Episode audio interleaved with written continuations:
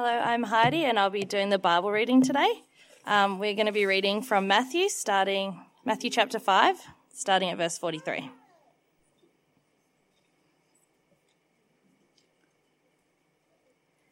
You have heard that it was said, Love your neighbor and hate your enemy. But I tell you, love your enemies and pray for those who persecute you, so that you may be children of your Father in heaven. For he causes his sun to rise on the evil and the good and sends rain on the righteous and the unrighteous. For if you love those who love you, what reward will you have? Don't even the tax collectors do the same? And if you greet only your brothers and sisters, what are you doing out of the ordinary? Don't even the Gentiles do the same? Be perfect, therefore, as your heavenly Father is perfect.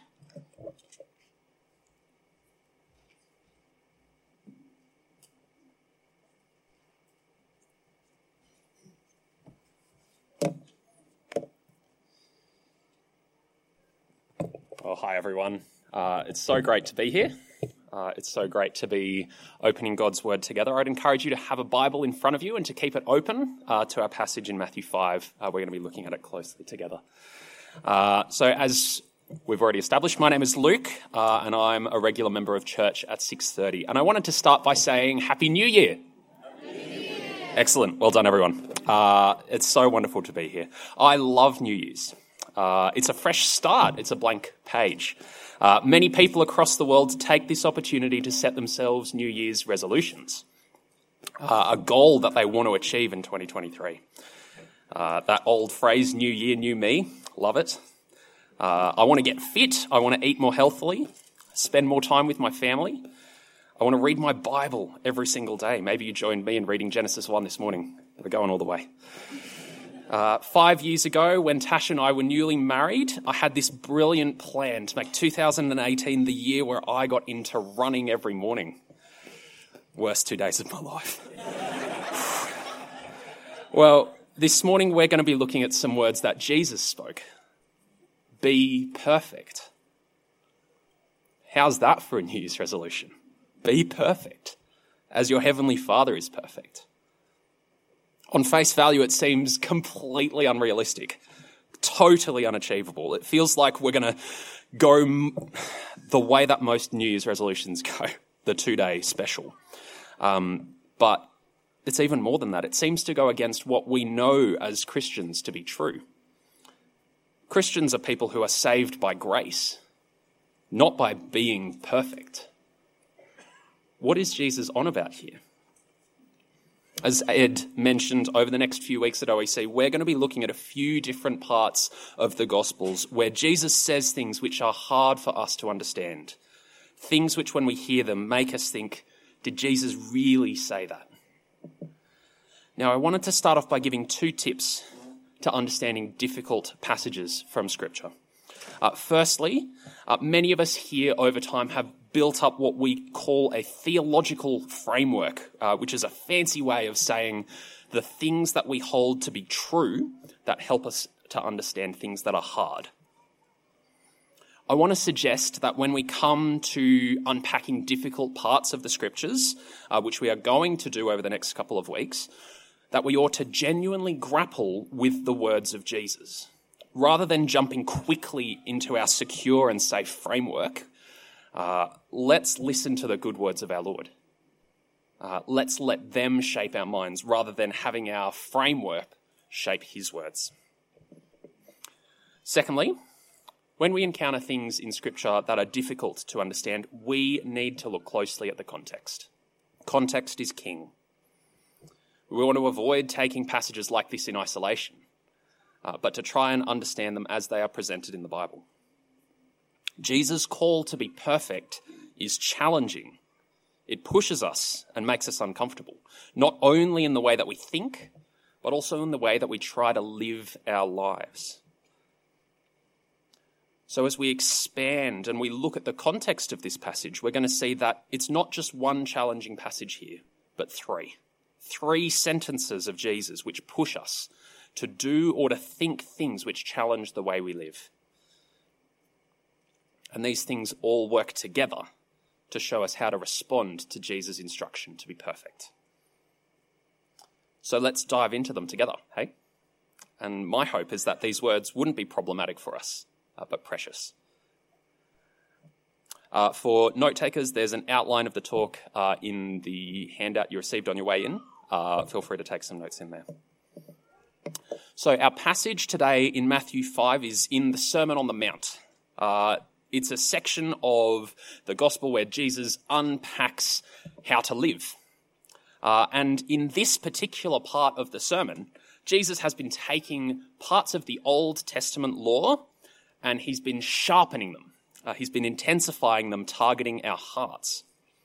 And he starts this way back before our verses today, back in verse 21. He says, You have heard it said to our ancestors, Do not murder, and whoever murders will be subject to judgment. But I tell you, everyone who is angry with his brother or sister will be subject to judgment. And he does this with a huge range of different subjects adultery, divorce, oaths, justice. Jesus takes the words of the Old Testament and intensifies them. And as we listen to Jesus' words throughout the chapter, our shoulders begin to slump. It feels like Jesus is piling up an insurmountable burden of moral failure on our shoulders. Which brings us to today's passage.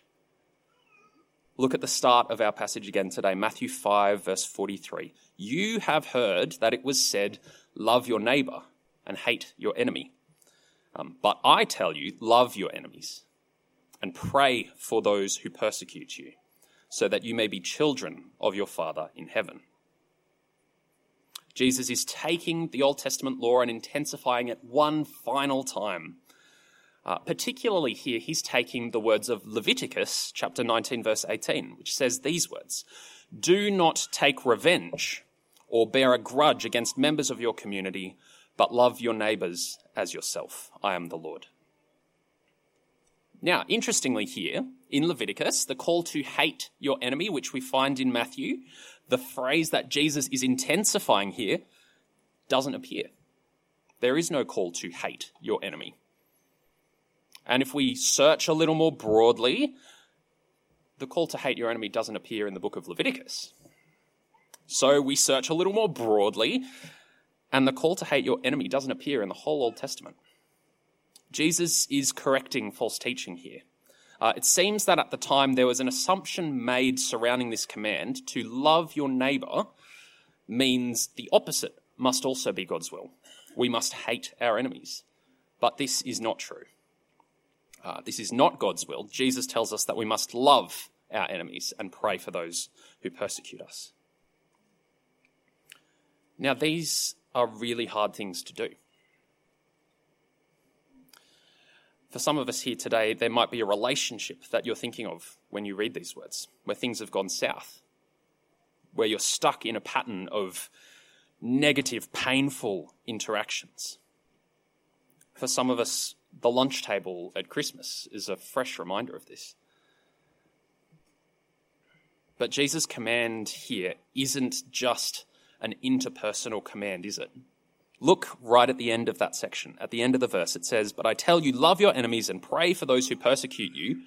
Verse 45, so that you may be children of your Father in heaven. So Jesus is saying here that to love your enemies is to be like God, who has loved his enemies. So I think understanding how God has loved his enemies is the key to knowing how to love our enemies. We can see how God does this in Romans uh, chapter 5, verse 10. Um, uh, For if while we were enemies, while we were enemies, we were reconciled to God through the death of his Son, then how much more, having been reconciled, will we be saved by his life? This shows us how God loved his enemies. He loved you and me, his enemies we were enemies of God, and he sent his son Jesus to die so that we could be reconciled to him. The most costly reconciliation in all of history. This reconciliation was costly and complete, and it brings great glory to God. Now, this notion that we are were enemies of God is really challenging. But it's deserved, isn't it? Because of how we have treated him. Uh, we have ignored and rejected him. Uh, we have tried to live our lives as though he doesn't exist. We deserve to be his enemies. And we deserve the punishment that comes with it. But for those who trust in Jesus, he has loved us, his enemies. And he has reconciled us to himself through the death of his Son, who takes on our punishment of death onto his shoulders. If you're here with us today and you don't trust in Jesus, it's just fantastic that you're here. We're really excited to have you. Um, but I want to suggest that if what I'm saying is true, if we are by nature enemies of God, it means that things are probably a little more urgent than you realize. Why don't you make 2023 the year where you really look into this stuff? It might be the most important thing you've ever done. So, as we think about how we can be reconciled with our enemies, how we can love them, we need to start here. We have been enemies of God, and He has loved us and made us, in his, made us His children. If you are in a situation where the call to love and pray for your enemies is really difficult and restoration seems impossible, know that restoration and reconciliation aren't always the same thing. I want you. To, I don't want to encourage you to pray expectantly. Um, while striving for restoration is seemingly impossible, reconciliation is possible through the Spirit of Jesus. Uh, this reconciliation will be costly to you, and it may not be reciprocated or complete, but it will glorify God. This moves us to our second challenging sentence of Jesus. Uh, he elaborates on the first one by showing us how God loves his enemies. Read with me in verse 45. Uh, For God causes his sun to rise on the evil and the good, and sends rain on the righteous and the unrighteous. Now, in the same way that we saw how God loved his enemies, we can see here that he showers his blessings upon them showing no favoritism. And we call this his common grace, the good gifts he gives to everybody, even his enemies. But this raises an issue for us, doesn't it? In this verse, the generous God, who blesses all, appears to be blindly generous, as though he doesn't care about the evils in the world. In fact, there is a theme throughout the scriptures of evil and unrighteous people prospering. Throughout all of Scripture, we see particularly in the wisdom literature. There's a verse in Ecclesiastes that sums it up nicely. Uh, there is a futility done on the earth. There are righteous people who get what the actions of the wicked deserve. And there are wicked people who get what the actions of the righteous deserve. Why is it like this? By blessing evil people, isn't God just pouring fuel on the fire? Now, this is a big topic, and I'm going to scratch the surface today, but I want to encourage you if you do have questions about this, come and talk to me or to Ed or anyone else you've seen up the front here. Uh, we would be happy to think through these questions with you. Uh, firstly, we should be very thankful that God blesses the unrighteous, uh, because that's you and me.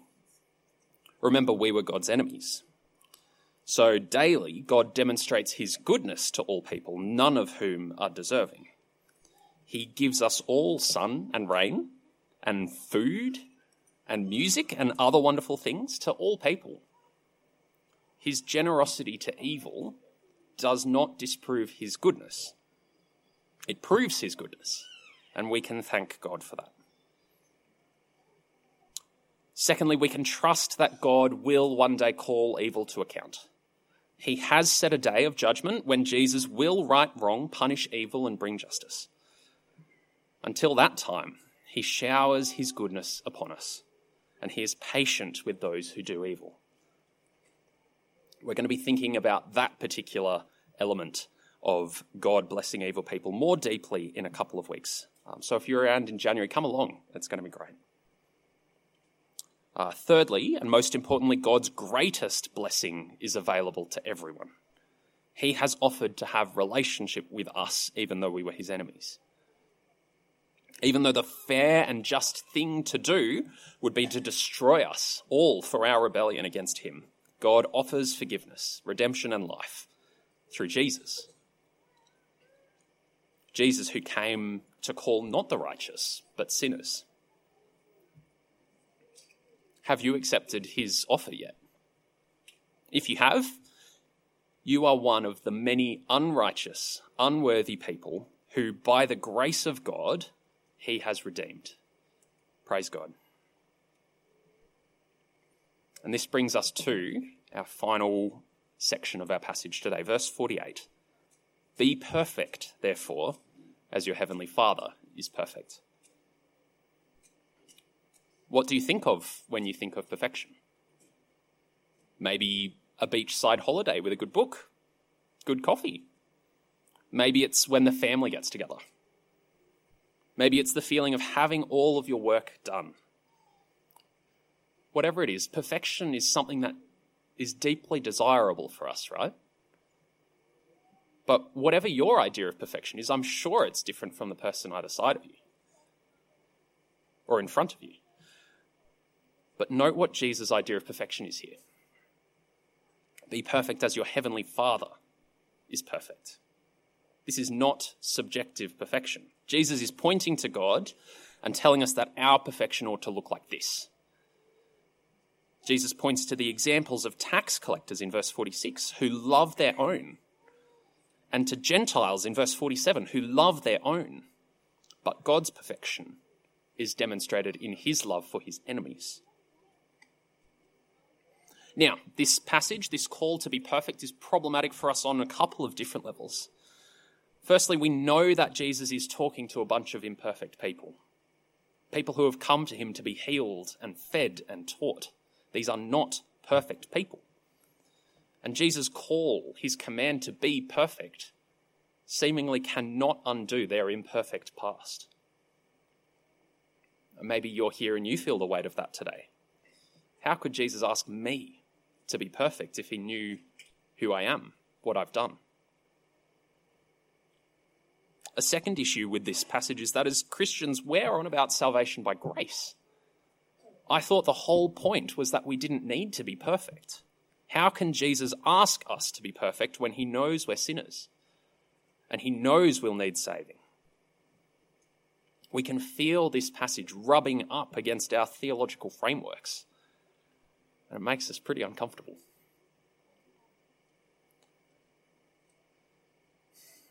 So let's think together about Jesus' words and where we turn to become perfect. It's a great time to be doing this, New Year's. We need to start with the recognition that Jesus desires us to be perfect, otherwise, he wouldn't have said it.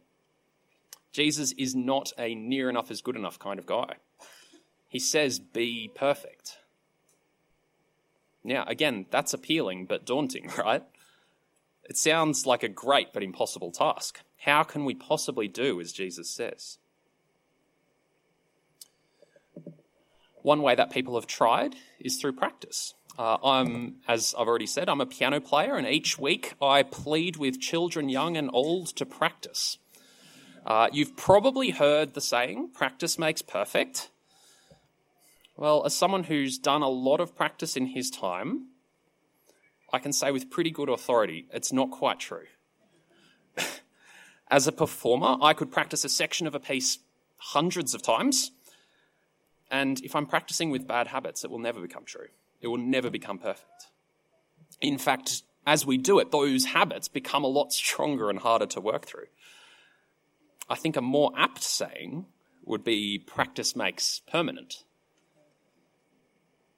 That thing that we take and we repeat over and over and over doesn't become perfection, but habit. So, by our own nature, we can't practice till we're perfect. we need an external perfection to come upon us. We need Jesus.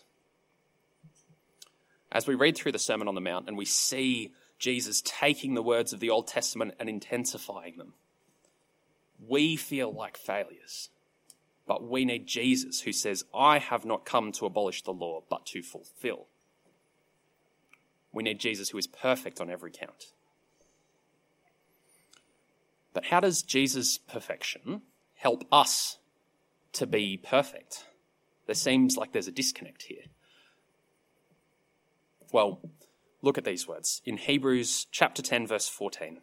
For by one offering, he has perfected forever those who are sanctified. So, where can we turn to be perfect? We go to the cross. There is the place we find the offering through which our perfection is guaranteed. The place where Jesus took our imperfect past and our future failings upon himself and dealt with the punishment. We go to the cross. That's the place where we see God loving us, his enemies. That's the place where we see God cursing the righteous Jesus with our curse in order to offer us, the unrighteous, the greatest blessing by taking their punishment. Go to the cross. For by one offering, he has perfected forever those who are sanctified.